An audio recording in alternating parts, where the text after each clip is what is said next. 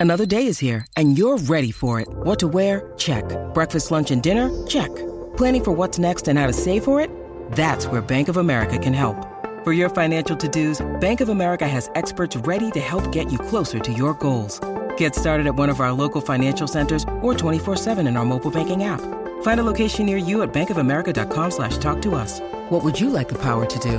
Mobile banking requires downloading the app and is only available for select devices. Message and data rates may apply. Bank of America and a member FDIC. Hey, sports fans, Coach Nick here, and I just wanted to drop in for a quick second to tell you that this podcast is really gaining popularity. And in order for us to continue growing like this, I'd love it if you could rate and review us on iTunes. Plus, I'm always excited to hear feedback and continue to improve our content based on what you want to hear. I know I'm in. Are you? Are the Sixers fans feeling good about their team? Why do the Sixers get blitzed in their third quarters? Will Ben Simmons fix their point guard issues? The only question left is say it with me you win.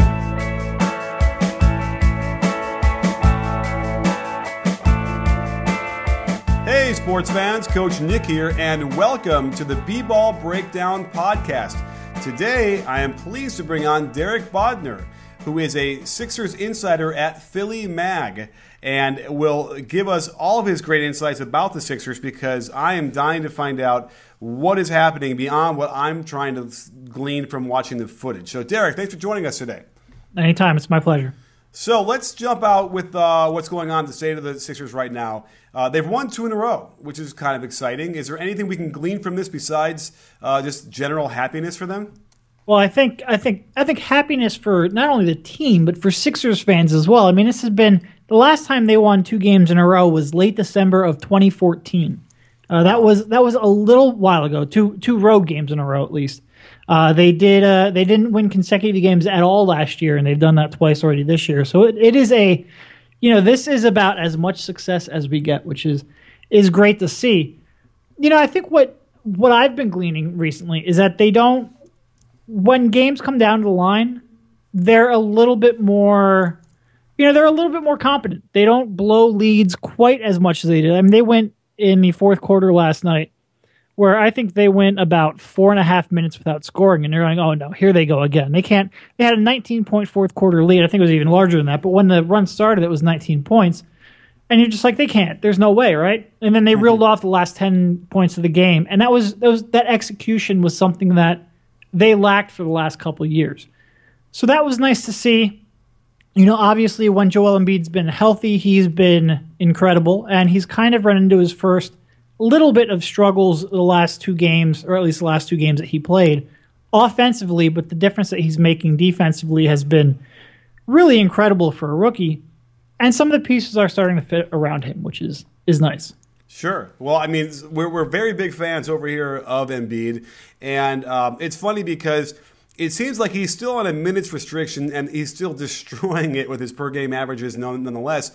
Um, what are we hearing from the team as far as that goes? Are we are we going to be able to get to him playing back to backs? Is he going to start playing into the 30s in terms of minutes uh, going forward?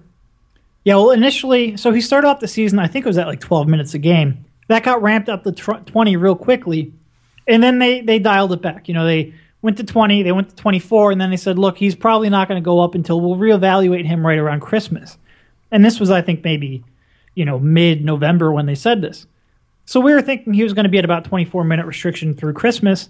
And then they bumped him up pretty randomly. Uh, not randomly, I mean, they went through the test, they consulted all the people, but unexpectedly would be the better way to phrase that. Mm-hmm. They bumped that up to 28, you know, a couple weeks ago, which was a nice, pleasant surprise.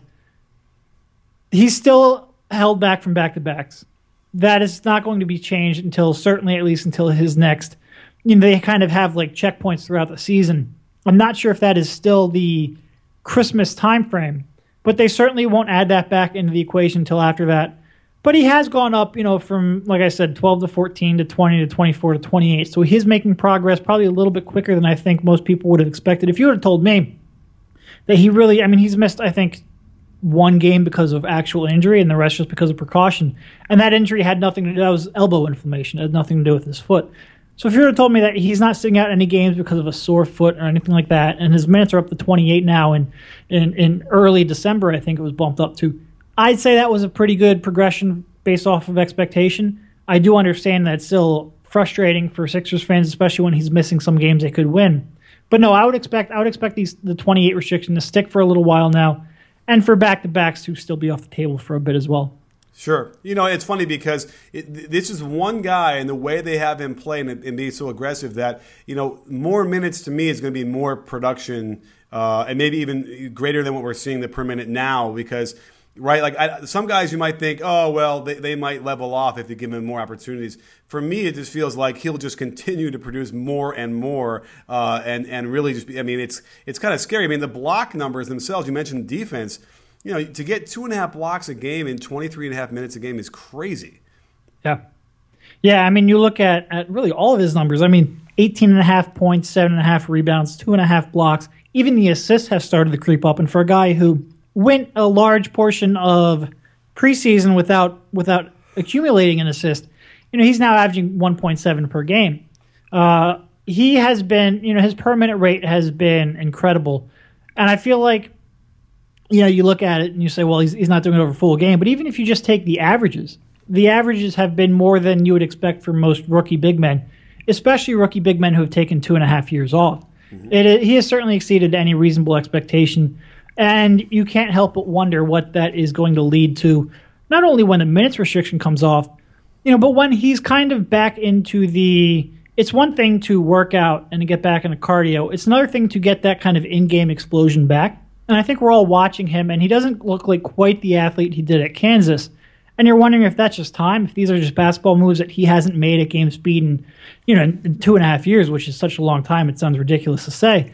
But if these are just basketball moves that he will get back when he, uh, you know, when he gets a little bit more into the rhythm of an NBA season.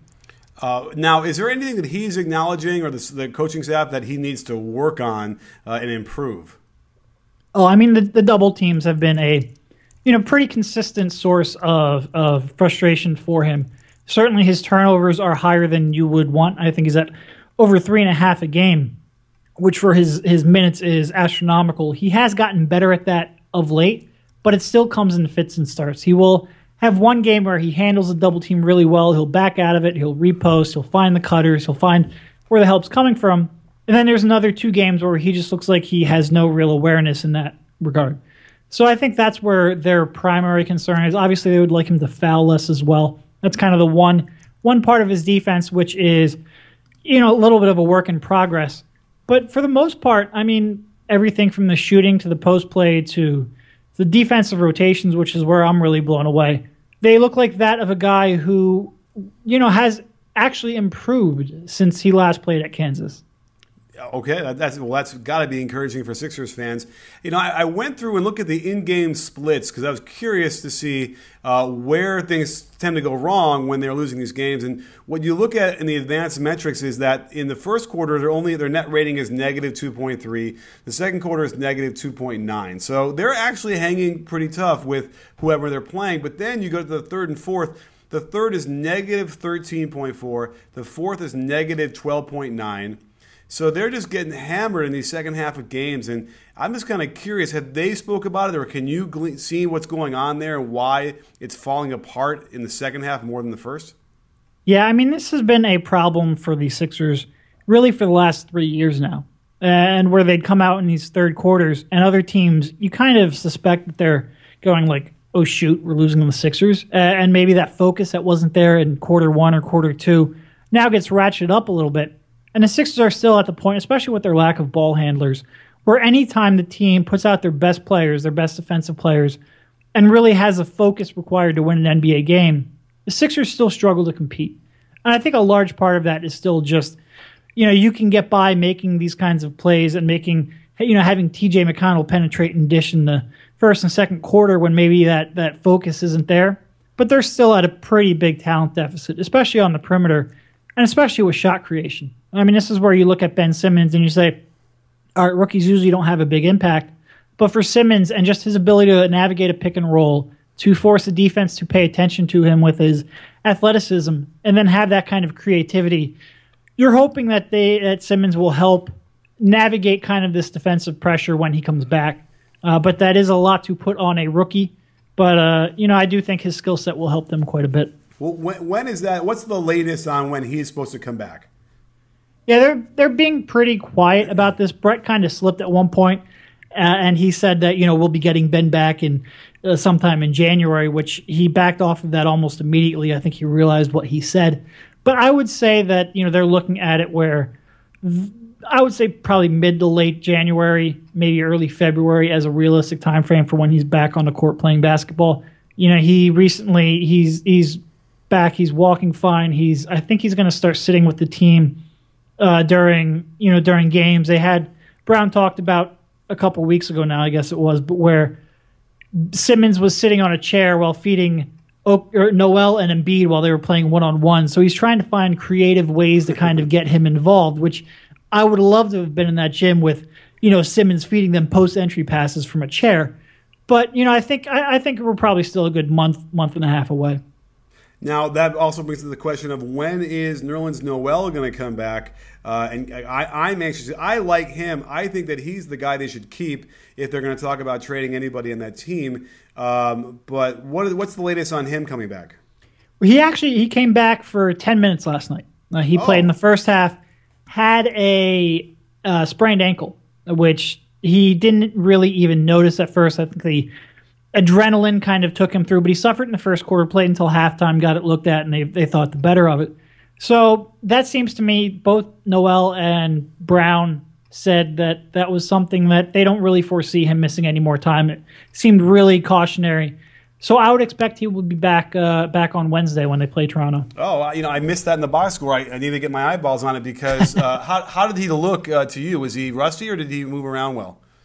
He he moved around pretty well. You could see him getting tired towards the end of that run. He played, you know, like I said, a little over 10 first half minutes. So for a guy who hadn't been playing at all, mm-hmm. that was probably a lot. Um, he looked a little a little winded towards the end, but I mean, he moved around like Nerlens Noel does, and and what makes him unique. Uh, I thought I thought he looked well. He made three of five shots, which you don't necessarily count on him for, uh, but he made a, a, a, tough tough dunk in traffic. He he fought a little bit. Uh, he didn't pull down any rebounds, I don't think, but uh, he he looked good. You know, just mobility wise, athleticism wise, he looked like he was back.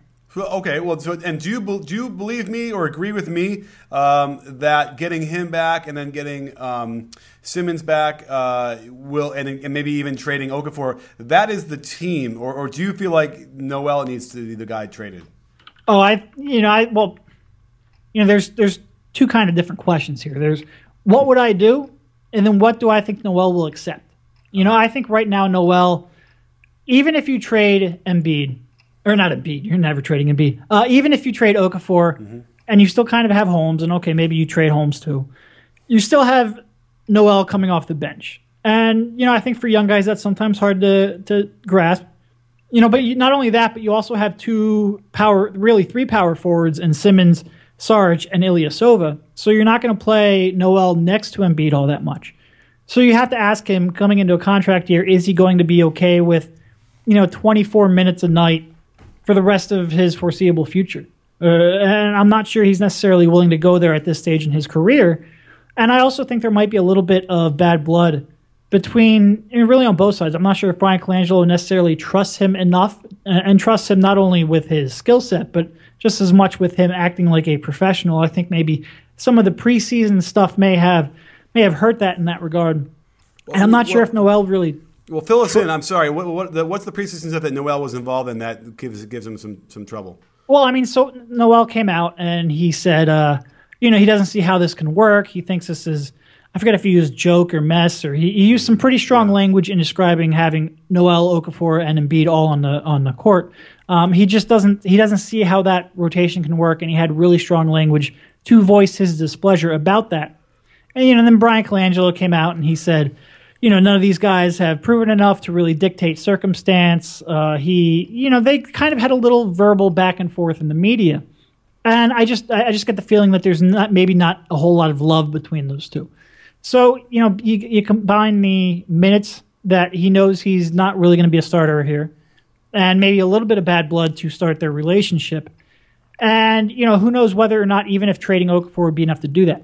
Now, that being said, I do absolutely agree with you that if I were going to choose one of those two, which one to keep, I would keep Noel. And I always I always say, you know, his defense and what you need out of a center today is is so drastically different, and the ability to you know, cover up a team defensively, to ro- switch on that pick and roll, to trap a pick and roll, to um, alter shots at the rim. It's so important with the rule changes and going small, and you just require so much of it.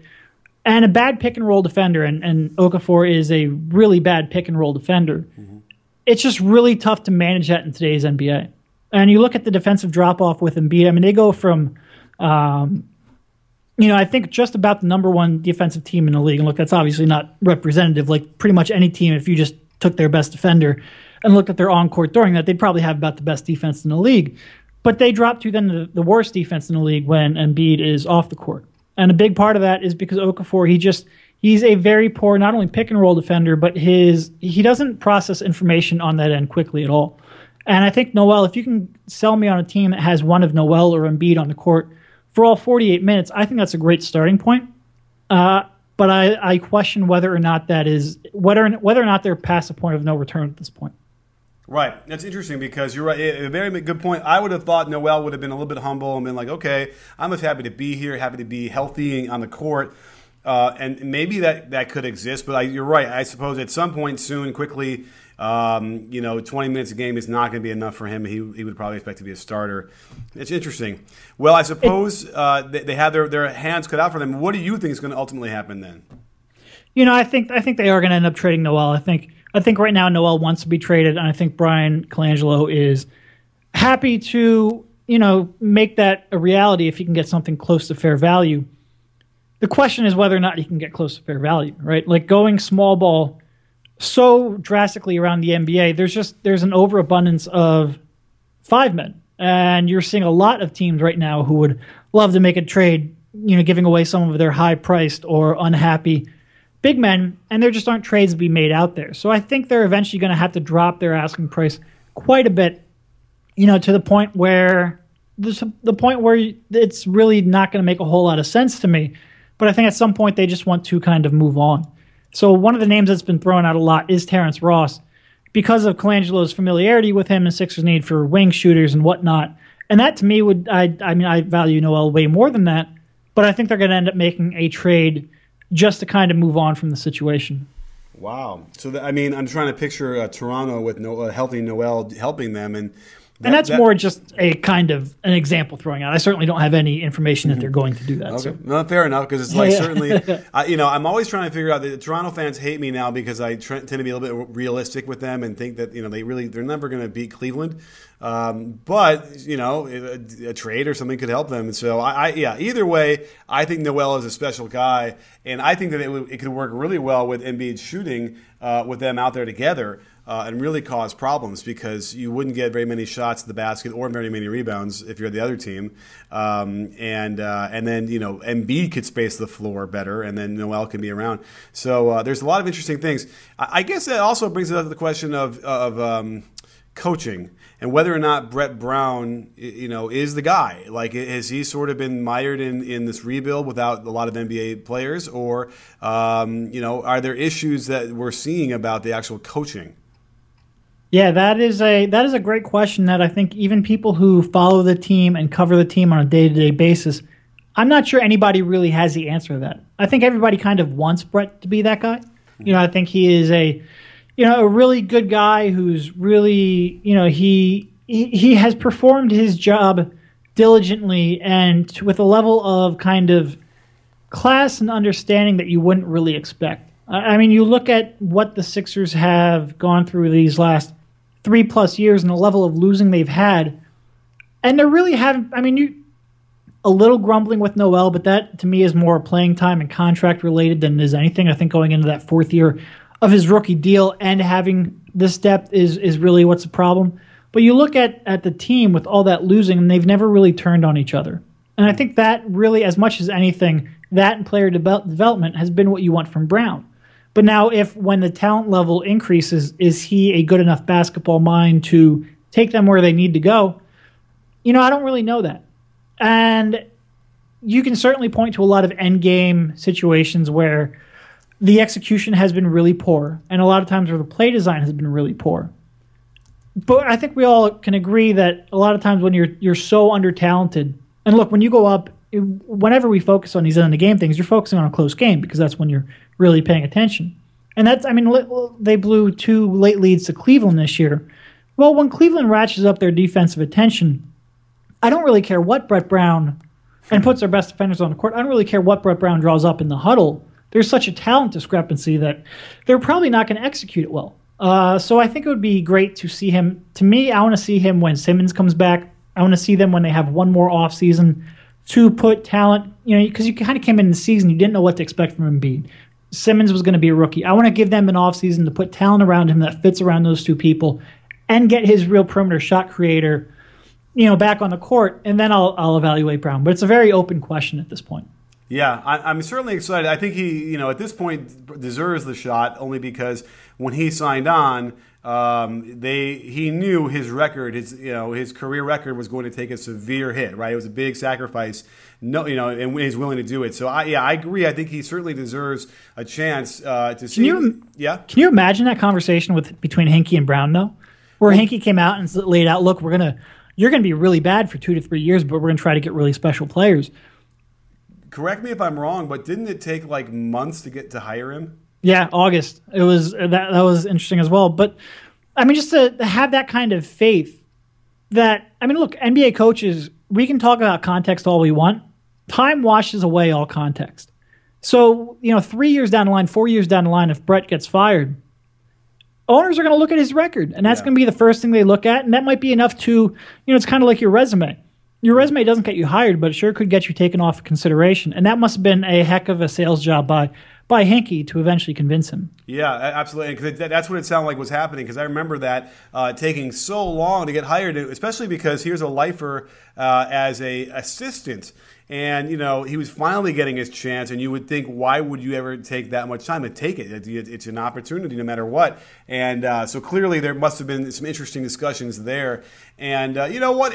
Overall and i have been saying this for the last, last two years all the losing all the tanking was going to be was going to be moot you know a year from now when they're the best team in the east which you know again is a little bit murky but um, I think we can see a path, right, with guys like Saric, and if they can figure out the Noel, uh, you know, front court issue, um, you know, they have something here. I suppose the guard core is an issue. I'm a big Sergio Rodriguez fan. I think that he's been doing as well as he can do in the situation he's got. Um, is it really as bad of a, of a positional issue as most people want to say it is for them?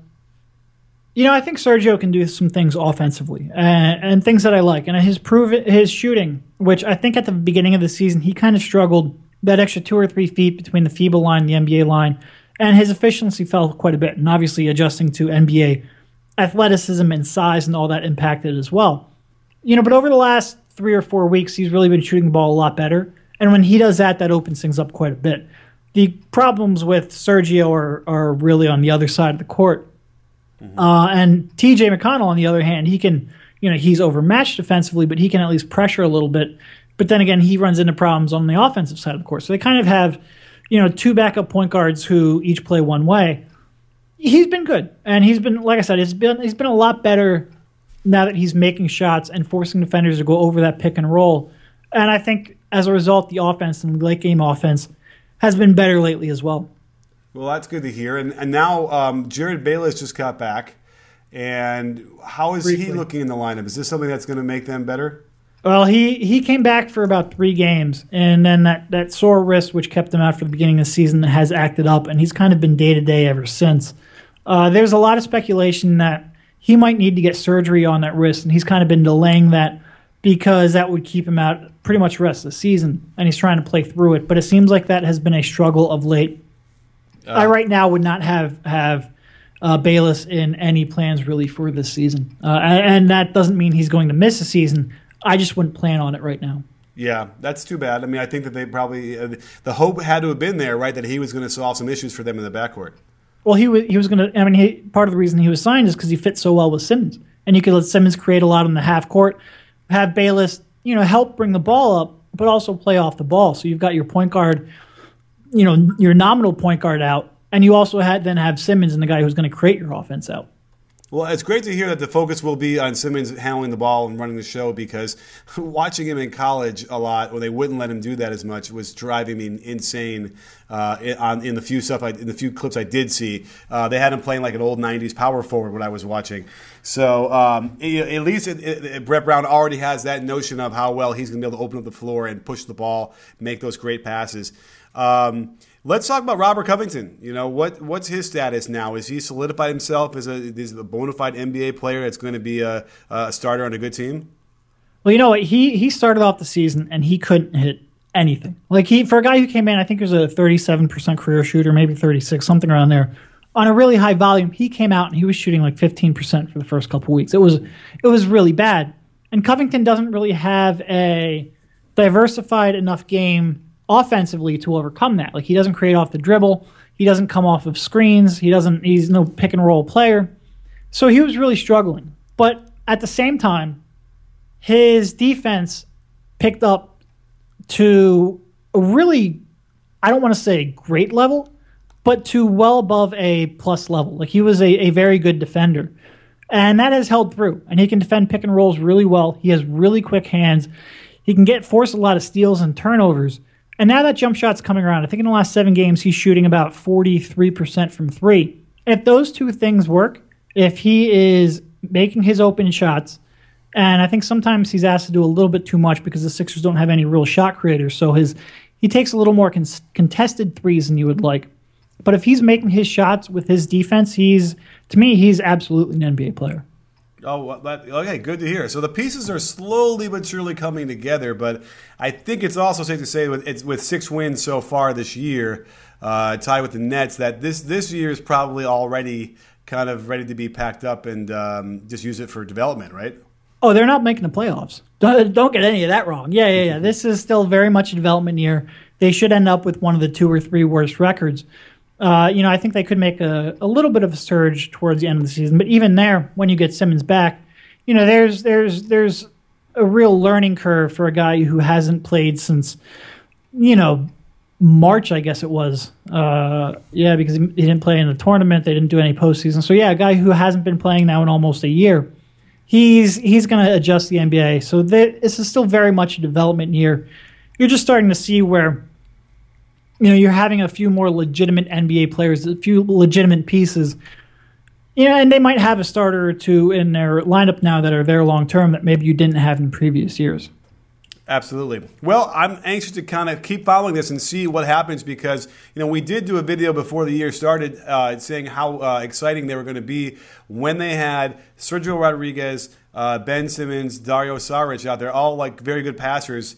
Uh, you know who, who want to make that fun pass. Uh, and, and, I think that you throw in there Embiid and you know Noel and Okafor, whoever else is out there. Uh, there, there are it's there. There are the tools, and this is going to be a really good draft as far as I understand. So I think uh, even if they get like a the third pick, they should have another like you know possibly transformative player. Yeah, I mean this is and it's a, a really good draft on the wings and on the perimeter too, which is you know, you might say Ben Simmons is going to handle uh, the ball a lot and be a lot of uh, handle the point guard responsibilities, which is true. But I don't think any coach has ever really complained about having two, you know, two real initiators. Uh, it really comes down to whether or not they can also play off the ball, whether you're diminishing their skill set. But having as many guys who can make decisions with the ball is a great problem to have. And you're looking at a draft where they'll have their own pick. They'll have the Lakers pick, and the Lakers have lost, you know, I think six or seven oh. in a oh. row at this point. Mm-hmm. Um, you have the right to swap picks with the Kings, who feel like they're always on the precipice of blowing it up. So I think they're going to have a lot of ping pong balls. They could have two top ten picks in the draft. And you're right; it's a, it, it's looking like it's a strong draft and one that really fits their need as well. Yeah, you know, I forgot about the Lakers pick. Absolutely. So, you know, and that, this is all um, Sam Hinkie is doing, right? Nothing has been. This, all that was already in place before he left. Yeah, all, all, I mean, all all of the pieces that you really care about: the Embiid, the ping pong balls to get Simmons, the Lakers pick, the Kings pick swap. They have an unprotected pick from the Kings in 2019, which is the year after uh, Demarcus Cousins' contract runs up. You know whether or not uh-huh. anybody actually expects him to make it that long. um, yeah, they have a lot of really high leverage, high value pieces that they can move forward with, and not not that they're necessarily going to use. You know, their 2017, 2018, 2019 pick, the Lakers pick, the Kings pick. Not that they're going to use all of those, But you can now, you know, another player gets becomes available. You now have some real chips to push in the middle of the table. For sure. Well, it's very you know it's very exciting, and, and no matter how hard it might be to you know handle the, lose, the losing right now, uh, again, like I, I, have been saying for the last couple of years, it's all people are. I think I think it's also safe to say that people are simply going to forget all the tanking and all that stuff once they become a winner again. It seems like most Americans, at least, have a very short memory span. Are, are do Sixers fans have that same thing? Well, I think Hinkie was so polarizing of a figure that if it works out, there might still be some debates about whether there was merit to it. But I do think by and large, time washes away a lot of context. And if they walk out, if it, if Joel Embiid's healthy for the next ten years, if Ben Simmons is healthy and, and shows to be the player that we think he is, then it would be hard for me to think that there are many Sixers fans who aren't happy with what happened. Like I do think those two players are going to be so so good, especially Embiid. I think Embiid, if he's healthy, there's very little doubt that he's going to be one of the better players in the league. And that's really, I mean, you look at it, this is a, a town that since they traded Iverson in the mid 2000s, they haven't had anything remotely resembling a you know top 10 player. You know, Iguodala was probably the best, and I, I loved Iguodala, um, but he was a little bit miscast in the role that he was in. So they really haven't had a, a, a player, a prospect of this caliber, of caliber of Simmons and and and Embiid and that is a very important and difficult piece to get. And I do think that it will ultimately be uh, be valuable. Absolutely. Well, uh, your insight was very valuable as well today. I can't thank you enough for coming on the show and just really breaking down what's happening with the Sixers because I know I think there's probably a lot of people out there that like are curious and they might lose track a little bit with uh, with the records and stuff. But uh, this was really helpful to get some insight. So uh, I can't thank you enough. Anytime. My pleasure. Yeah, and don't forget, sports fans, that B-Ball Breakdown, we're not a channel, we're a conversation. You in? Are you in, Derek? I'm in.